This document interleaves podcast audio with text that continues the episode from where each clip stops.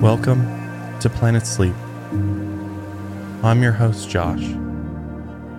And in tonight's episode, I'm going to be taking you on a journey to one of the most diverse and beautiful ecosystems on planet Earth the African savanna. Before we go, we need to prepare our minds, bodies, and souls for the adventure that awaits us. Take a moment to find somewhere relaxing to sit or lie down. Close your eyes and take some deep breaths in through the mouth and out through the nose. It's important to center ourselves and prepare our minds for the road ahead. So take a few moments to relax.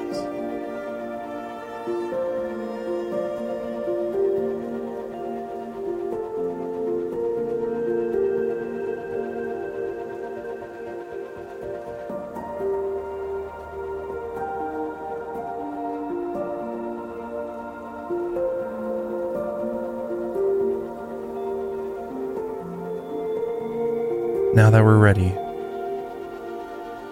let the journey begin. Between the hot, arid landscapes of the subtropics, where chalky rock formations peak against the backdrop of a cloudless sky, between the damp, blossomy flora of the tropical rainforests, where heavy rainfall brings to life the verdant greenery of a jungle bursting with wildlife.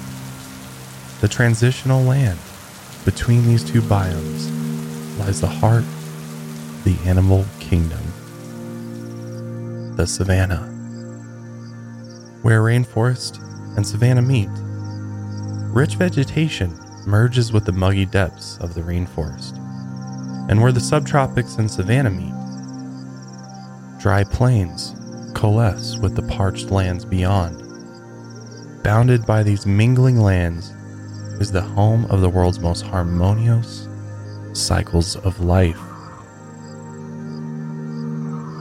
From gullies to valleys to plains, where cats claim monarchies, where ungulates keep eyes wide, where elephants recall the waterbeds of time long gone. A wide breadth of wildlife have adapted to the balanced, yet sometimes unforgiving, lands of the African savanna.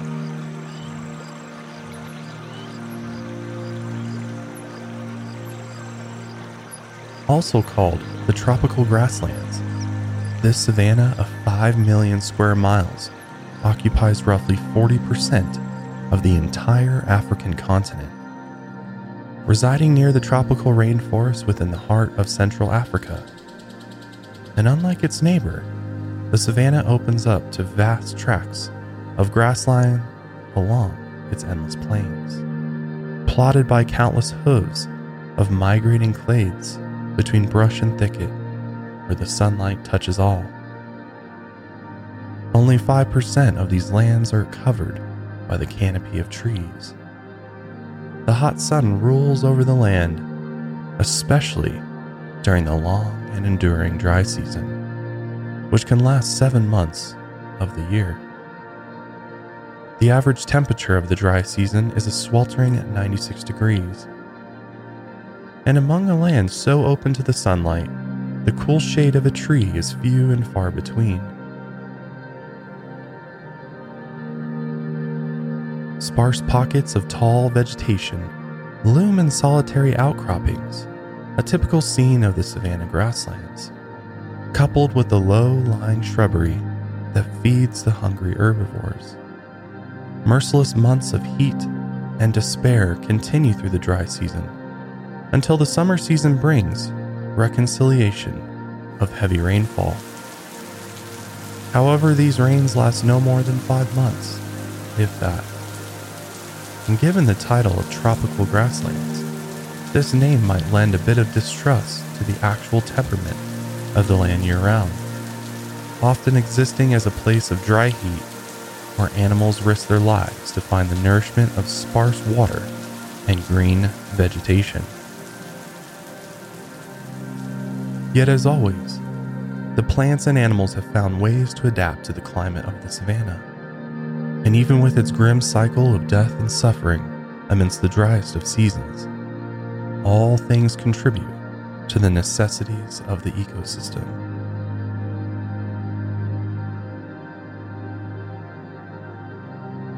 Out in the long stretches of grass, the lines of wind pass through each blade. Twisting lines shift the tops of tall sprouts back and forth as a grazing herd of gazelle chews whatever viable grass remains. Round and round their mouths chomp on the dried grass. Their ears swivel around their heads at the sound of any snapped twig or crinkle of grass. They quietly chew and lower their heads for a moment to pull another tuft of grass.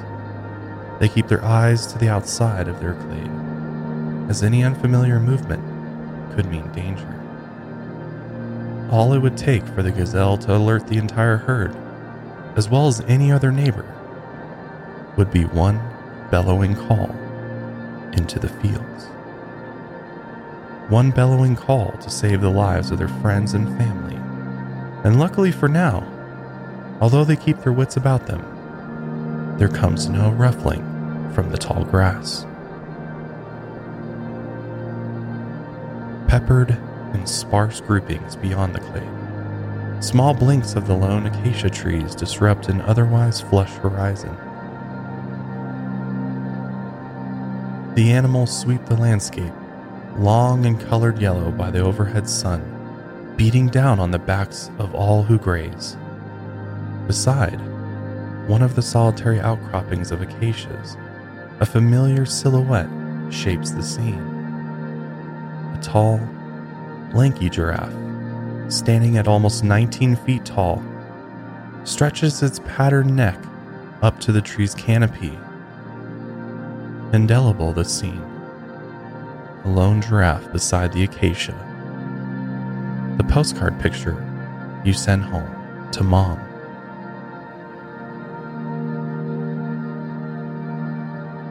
In harmony with the savanna itself, the giraffe is one of the few animals that can feed on this acacia tree.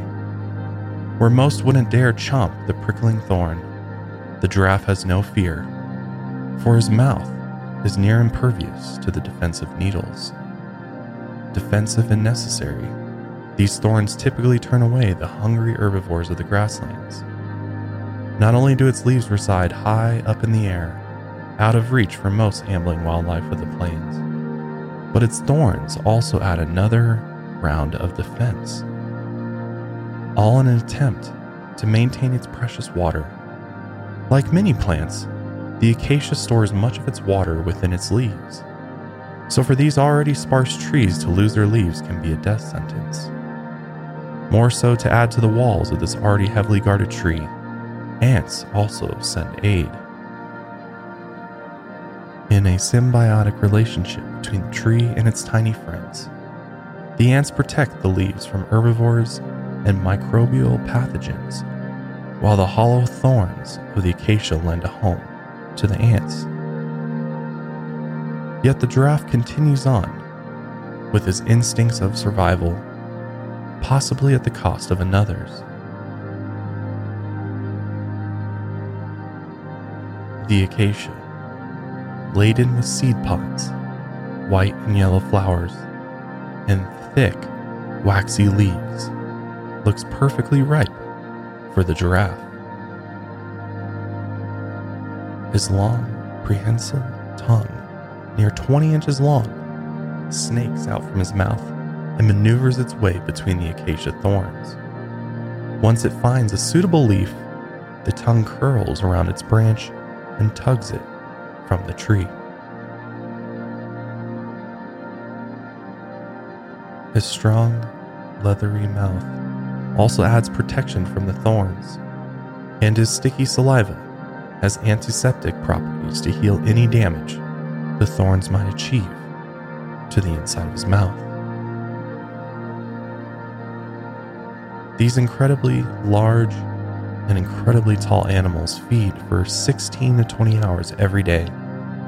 If they are not chewing the leaves of an acacia tree, they're most likely traveling through the forests or plains to find one. Males can weigh over 4,000 pounds, and they typically eat 30 pounds of food on an average day. Luckily for the giraffe, where many animals struggle to find sources of water in the hot African savanna, they hydrate themselves through the acacia leaves and rarely ever struggle to hydrate themselves with groundwater. And if they must find a source of water, they remember the risk of becoming victim to the silent crocodiles who lie in wait within the shallows. Predation, although an honest concern for the skittish herbivores of the savannah, is not always as successful as they might assume in their worst nightmares. The giraffe has many predators on its watch list, but due to its incredible strength and size, they are not always a victim to the hunt of leopards or lions. With their high set, watchtower eyes, they see farther than most. Not only up in the twirling tree branches where a leopard may lie, but over the tufts of savanna grass where a lioness might prepare for an ambush. And with their two to four tons of mass, along with their ability to run at almost 40 miles per hour. Their charge alone is enough to body check a lion right out of his kingdom.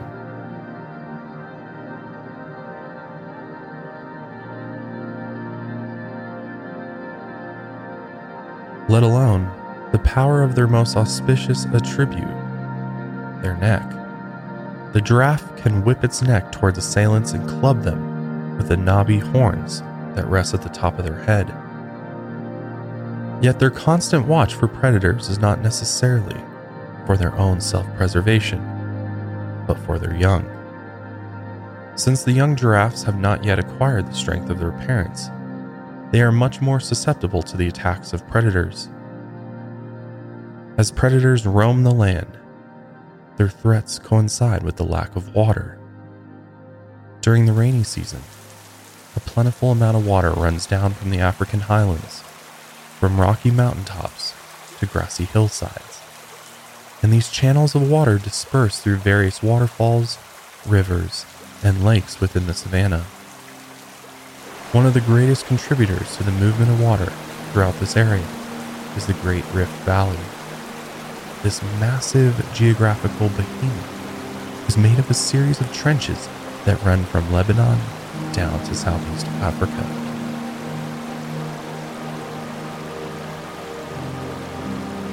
The Great Rift Valley acts as a general term for the countless rift and fault systems of the East African continent and its northern neighbors. These tectonic plate boundaries, formed roughly 35 million years ago, continue to shift apart from one another. And one day, in the far, far future, when spaceships sail the cosmos and Jeff Bezos reigns supreme over his thriving colony on Mars, these rift valleys will stretch until they form a large body of water between them. The eastern side of Africa will separate from the continent, and Kenya will slowly wave goodbye to Uganda. But for now, these faults and rifts are relatively close and will continue to disperse the rainwater across the length, from rigid rock formations down to rivers, gullies, and sandy basins. Rainwater is siphoned through a series of rocks as gravity drags it down the side of the rift, and by the time it reaches the bottom, it is clean and drinkable. And this is where you might find the butt naked baboon as it slurps at the end of the rainwater's path. The jagged geological formations create sanctuaries of hydration for the savanna wildlife. And soon, once news of an outpouring stream travels the grapevine, a troop of 50 baboons congregates at the edge of the basin, enjoying a nice drink, and maybe even a swim.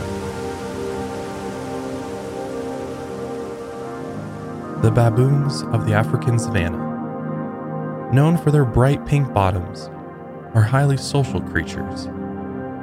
They live in organized hierarchies in groups that are called troops. And these troops can be up to 200 in number, yet most are between 30 and 80 baboons. They are typically led by one dominant male who dictates where they go and what they eat. In groups, they are extremely loud, using 30 different types of vocalizations from screeching and screaming to grunting and barking. They are also one of the few types of animals who use posture and facial expressions to display emotion and intention.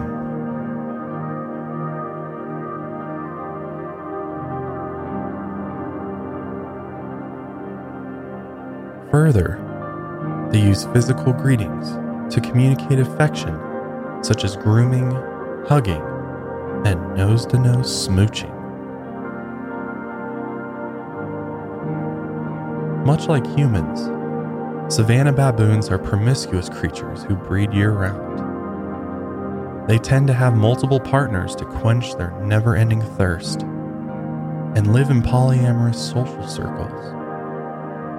The female baboon initiates mating by showing her butt to the hot to trot victor, a class act, while the victor, usually marked with a black eye and a chunk of hair missing, gets his reward after fighting off the other aggressive males, desperate to score. Much like humans, debauched and debased after a questionable night at the bar. After a pregnancy of 180 days, the female baboon gives birth to a single infant, as pink as the hind of his mother. And as he grows older, the young baboon will darken with age and eventually grow black fur, just like his parents. And one day, he too will throw down and tussle with the other males of his troop in hopes of meeting a nice girl with a round rump. For now, the baboons circle a basin of rainwater and screech to each other in joy. They have found their haven of water, and they will soak it all in for as long as they can.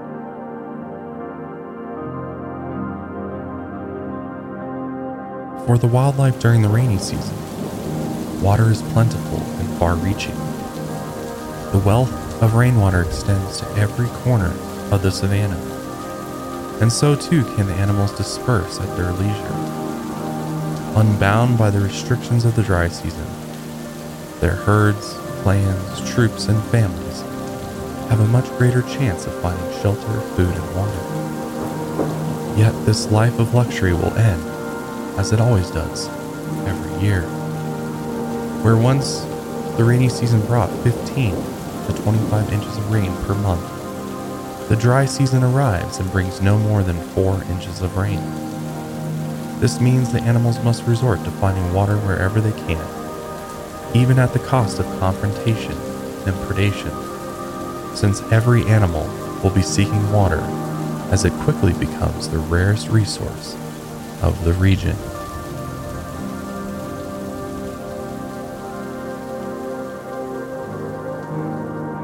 The intersection of Central, South, and East Africa, within the heart of Zambia, there flows the long and winding Luangwa River. It carves through the soft soil of a rift valley, where the rich and prosperous wildlife pilgrimage for the most precious resource of the savannah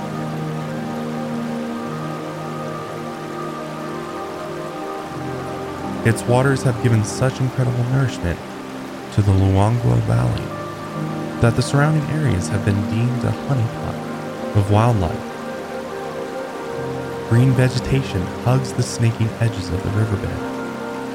And amidst the arid grasslands of the dry season, wherever water and vegetation can be found, a vast concentration of wildlife seeks refuge. Antelope take shelter beneath the trees and many predators take comfort in knowing this hotspot of water and food within the savanna means a congregation of prey is soon to follow. They will come in droves to seek the luxuries of Luangwa's oasis. Even during the dry season of the savanna, the residual waters of Luangwa Valley host the most verdant vegetation for miles.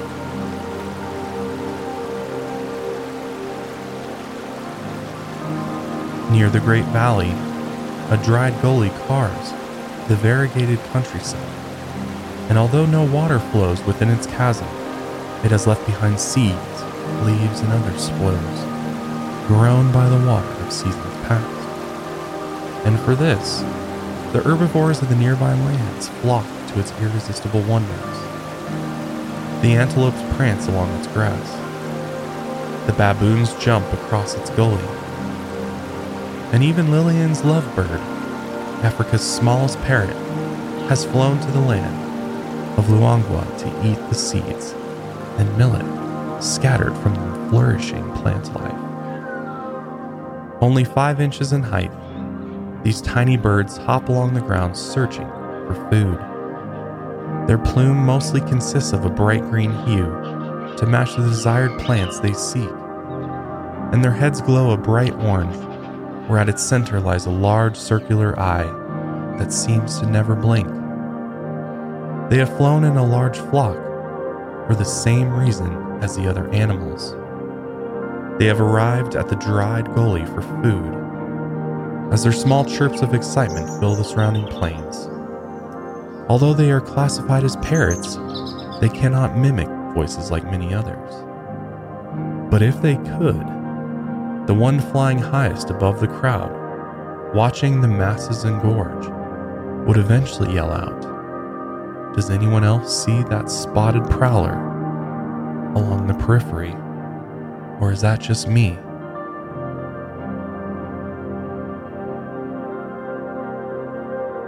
Along the quiet outskirts of the herbivore's feeding ground, there roams one lone leopard concealed by thicket and shrubbery, or so she hopes. She has claimed this territory, the mile long stretches around this dried gully, as her own after the death of her predecessor. And although she wanders as if she's lost, she is in fact exactly where she needs to be. Her prospects remain clueless out grazing in the fertile lands as expected, and she patrols the perimeter of her hunting grounds in the early morning to assure that no other leopards might attempt to annex her territory. To remind any others nearby of her dominance over the land, she lets out a deafening snarl that rings for miles. And if this wasn't enough, she leaves secretions along the edge of her territory to truly mark the borders of her empire.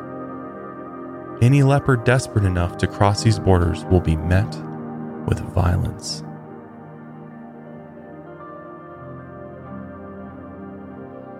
These extremely solitary animals do not compromise when it comes to hunting. For survival in the African savanna is as difficult for the fearsome leopard as it is for any other creature. Their very survival depends on the prey that roams their hunting grounds. And due to the destruction of their habitat as well as the depletion of their prey from commercialized bushmeat trade over the last 20 years, the leopard has struggled to survive. Nearly 30% of their territories have disappeared, and almost 60% of their prey's population have been hunted by humans.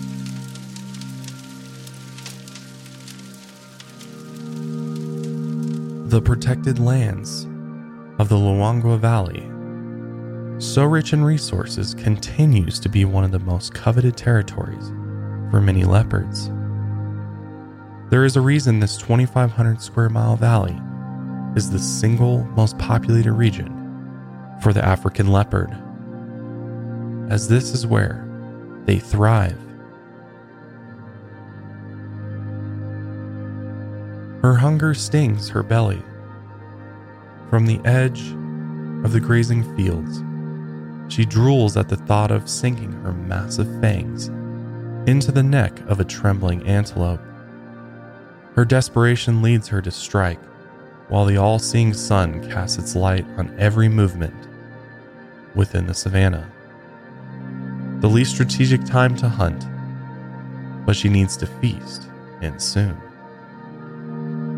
Out in the flourishing fields beside the gully, by her incessant hunger, she's led into the open where her favorite feast of antelope scatters the plains. With no cover from trees and less thicket to conceal her lengthy body, she crouches low and hopes for her prey's eyesight to betray them. Her beige coat, peppered with black rosettes, makes for suitable camouflage out in the dry grass beyond the gully yet given its permanence, might stand out once closer to the green shade of a hardier grassland. As she approaches the herd, her confidence grows. Preoccupied with their meal, she goes unnoticed by the antelope. She only needs to place herself within 15 feet or so of her target to get the jump. And one healthy meal of an adult antelope will be all she needs to sustain her for another week, maybe even two.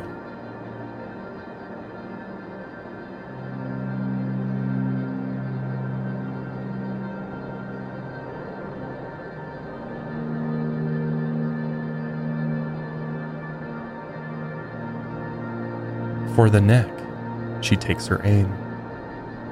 When in the blink of one marble black eye, the shriek of a baboon calls out into the plains.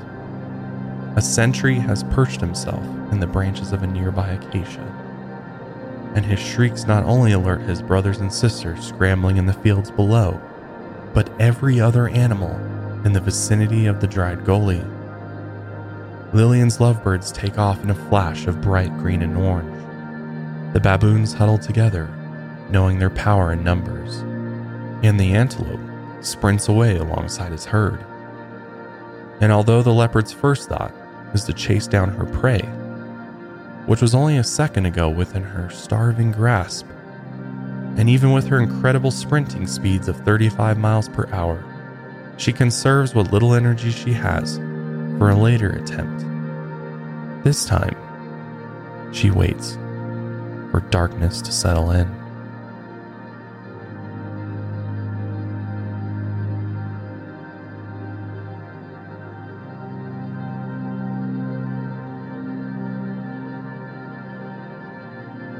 A bright red sun sets beneath the plains, and for the many herbivores of the savannah, this signals the end of the day as the calls of the wild transmute into the chirping chorus of insects within the rustling grass.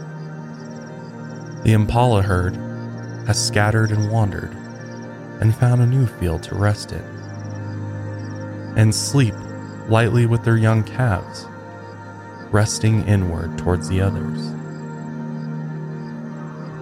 In the pitch black of night, their eyes aren't of much use. Only their sense of smell or an unfamiliar sound alerts them of any strangers nearby. And aside from the trill of bugs, the field seems silent. A trick of the leopard's soft paw pads. She moves without a sound, weaving between brush and thicket, not far from the herd. And like clockwork, she has found the impalas within her territory as they fall asleep to the hum of a quiet night. Because of the leopard's adapted retinas, even within the black of night, they can see seven times better than the average human. And with this advantage, she hopes her upper hand leads to an easy meal.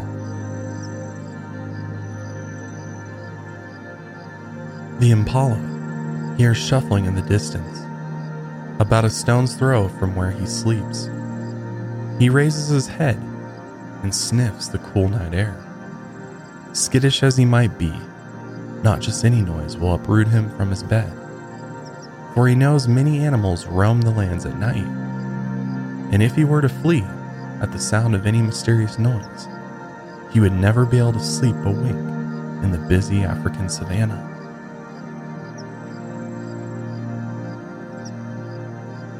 The mysterious sound is only a harmless genet, swirling about and catching grasshoppers. Although her coat is almost identical to that of a leopard, the genet is much smaller in size, about the length of a typical house cat, with a long striped tail and a pointed fox like muzzle. This genet wouldn't dare hunt the impala, so it seeks the small grasshoppers whose midnight calls make them an easy target in the dark. Although a brief distraction, the impala can ignore the small genet. Unknown to the impala, the leopard has closed into his location by a few hundred feet. The leopard lets out a silent yawn and continues her stealthy approach. The failed hunting attempts of the day have tired her out, but by her diligence, she has faith that this nightly hunt will finally be one of success. Closer and closer, she drools from her mouth at the thought of the impala's fleshy hide, and with her pupils dilated, the fleshy hide of her fantasy appears before her, nestled in the tall grass not 100 feet away. The chances of her nightly hunt are exceptional, with an estimated 95% of her prey being unable to detect her in the cloak of night. As she closes in to 40 feet, her paws are ready to pounce, her claws are ready to protract, and her teeth are ready to sink in the warm flesh of her meal.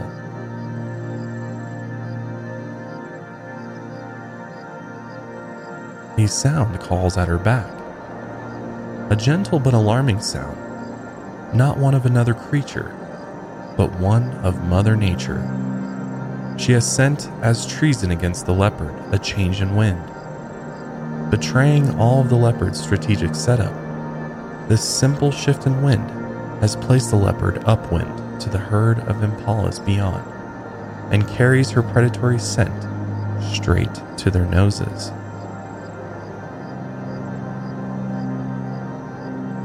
Within a heartbeat, the herd is up and gone, scattered into the fields of the savannah once again.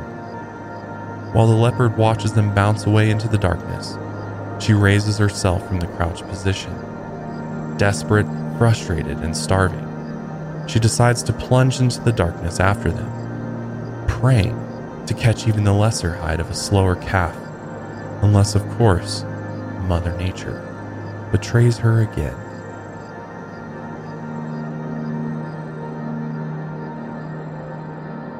As morning approaches, the cool night air dissipates under the breaching sun.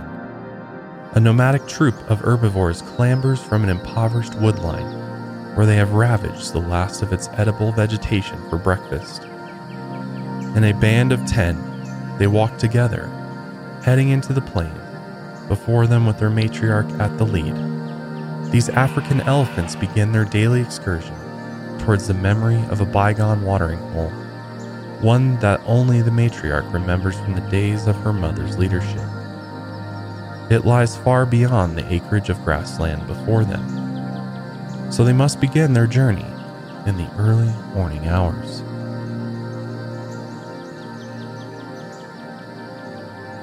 Incredibly social animals that can live in herds of up to 200. The African elephant lives in groups strictly led by matriarchs as the males of the herd, once they become of age, tend to live a solitary life on their own. The females divide into clans of no more than 10 and spend their time leading nomadic lives through the African wilderness, foraging for plants and berries in between their watering holes, and tending for their young. Their formidable size intimidates many of their predators. Not only are they strong, but they are also smart. In fact, they have the largest brain in the world. Along with this intelligence, they have an incredible memory and quick thinking. They take each step through the grassland with deliberation and prowess, as they walk on their toes with their young calves close beside them. The height of their shoulders stands at 11 feet, and they weigh up to 6 tons, and their diamond structured tusks grow to about 7 feet long.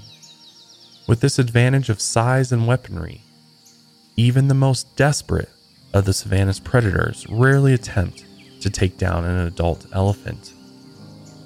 But as for their calves, they are not as large nor as strong as their mothers.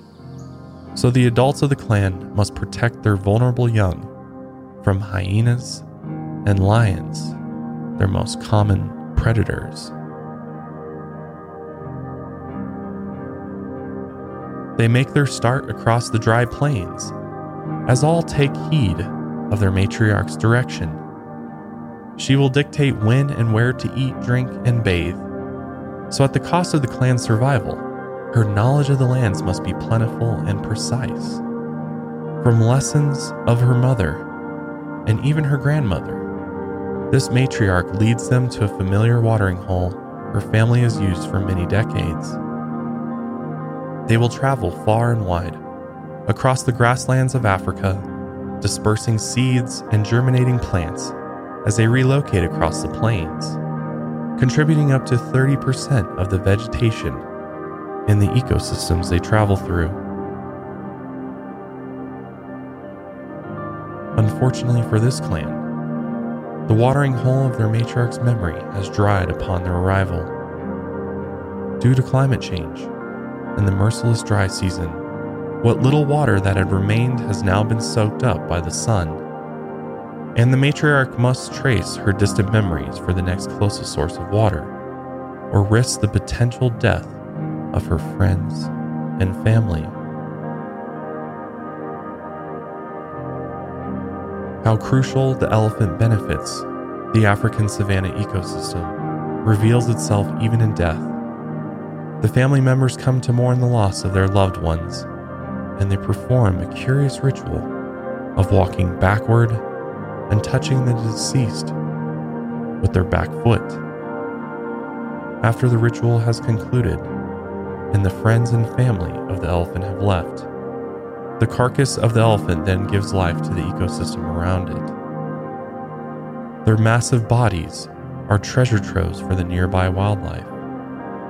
Their decomposition sustains the ground below. Insects feed and reproduce, and grass grows from the fertilized plot of land. And starving hyenas will come to feed for days at a time.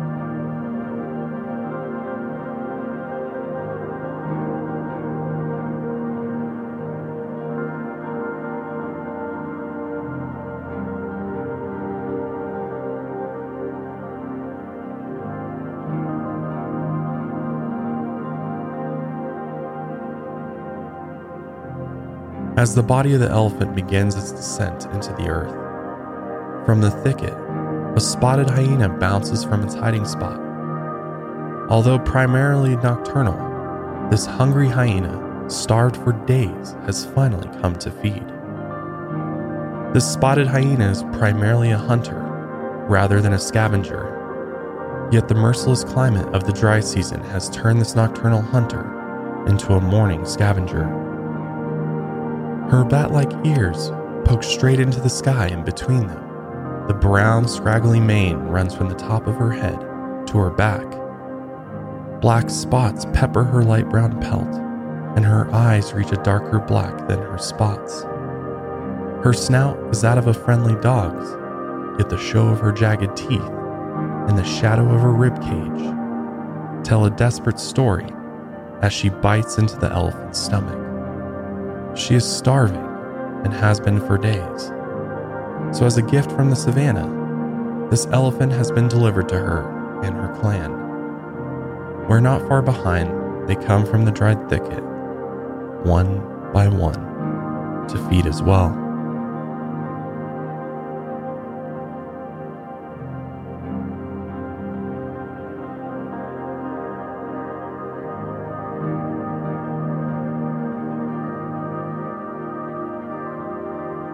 Highly social creatures, similar to the structure of baboon troops. The hyena clans have up to 80 members. They live in matriarchal hierarchies where the females are larger than the males, and they provide for their young without the help of the father. They are highly competitive with one another, and several rounds of domination dictate who is higher up the social chain than others. They are often thought of as opportunist scavengers and terrifying grave robbers who laugh in the face of danger, are voiced by Whoopi Goldberg, and have pledged their allegiance to the seditious Uncle Scar. Yet these negative depictions, some of which have dated all the way back to the 3rd century, have only harmed their survival. Just like any other predator across the savannah, they are a crucial part of the ecosystem.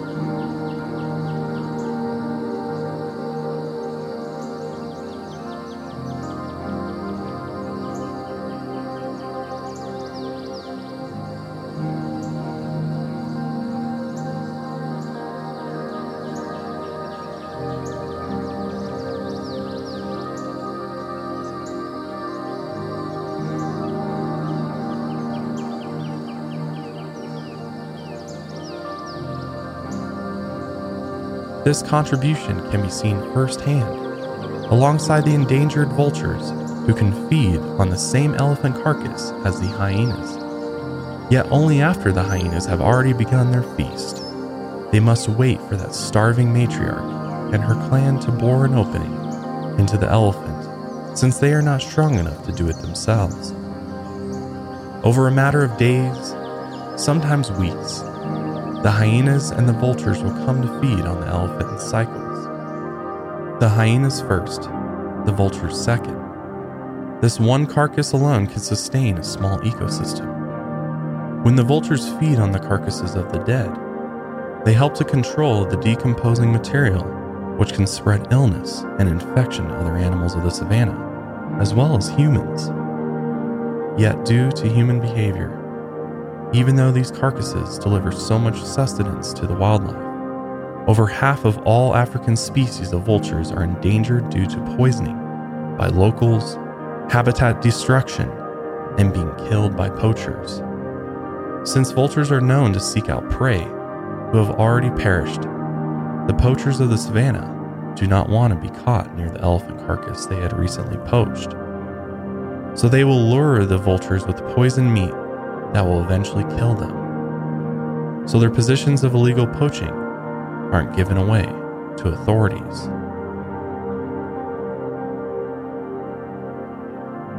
As is so often the case with the negative effects of humans' antagonization of one animal species, when one animal is affected, the natural synchronization of the entire ecosystem is affected as well, leading not only to the loss of one but potentially many species. Poaching continues to be a problem within the African savanna. And for the loss of elephants, whose species contribute to the intrinsic survival of the ecosystem itself, their loss means a loss for the entire African savanna. The thrill of ivory tusks carries on at the cost of the African ecosystem. Luckily, there are several organizations who continue their concerted effort against poaching by raising awareness, educating the locals, and training rangers to protect the wildlife.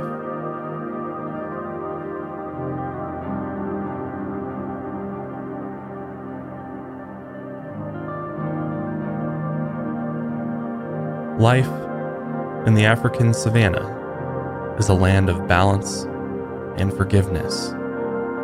Harsh are its dry seasons, and plentiful are its rainy seasons. These ecosystems are one of harmony. When one animal succeeds, even at the cost of another, the balance of the ecosystem remains in tune.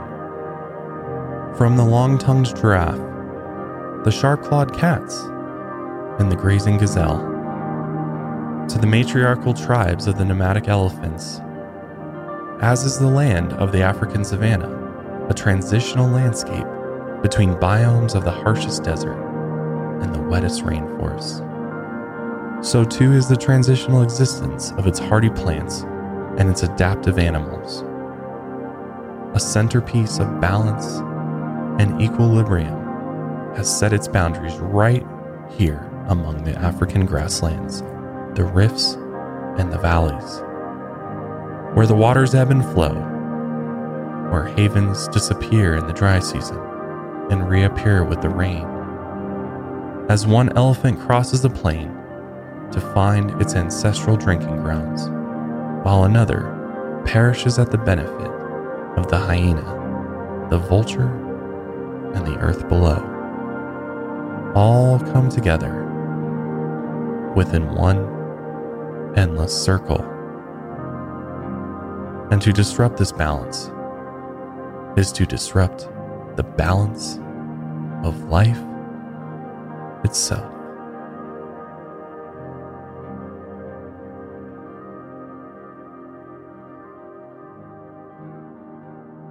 This concludes this episode of Planet Sleep.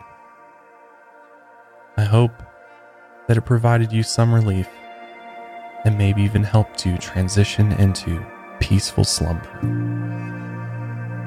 Until next time, I hope that you'll subscribe to Planet Sleep on Apple Podcasts, YouTube, and Spotify. If you enjoy the show, please leave it a rating and review on Apple Podcasts. I would most appreciate it. But the African savannah truly represents the circle of life, one that is all too familiar to all of us. But that's it for now. I'll catch you next time on our journey to Planet Sleep. Sleep easy, my friends.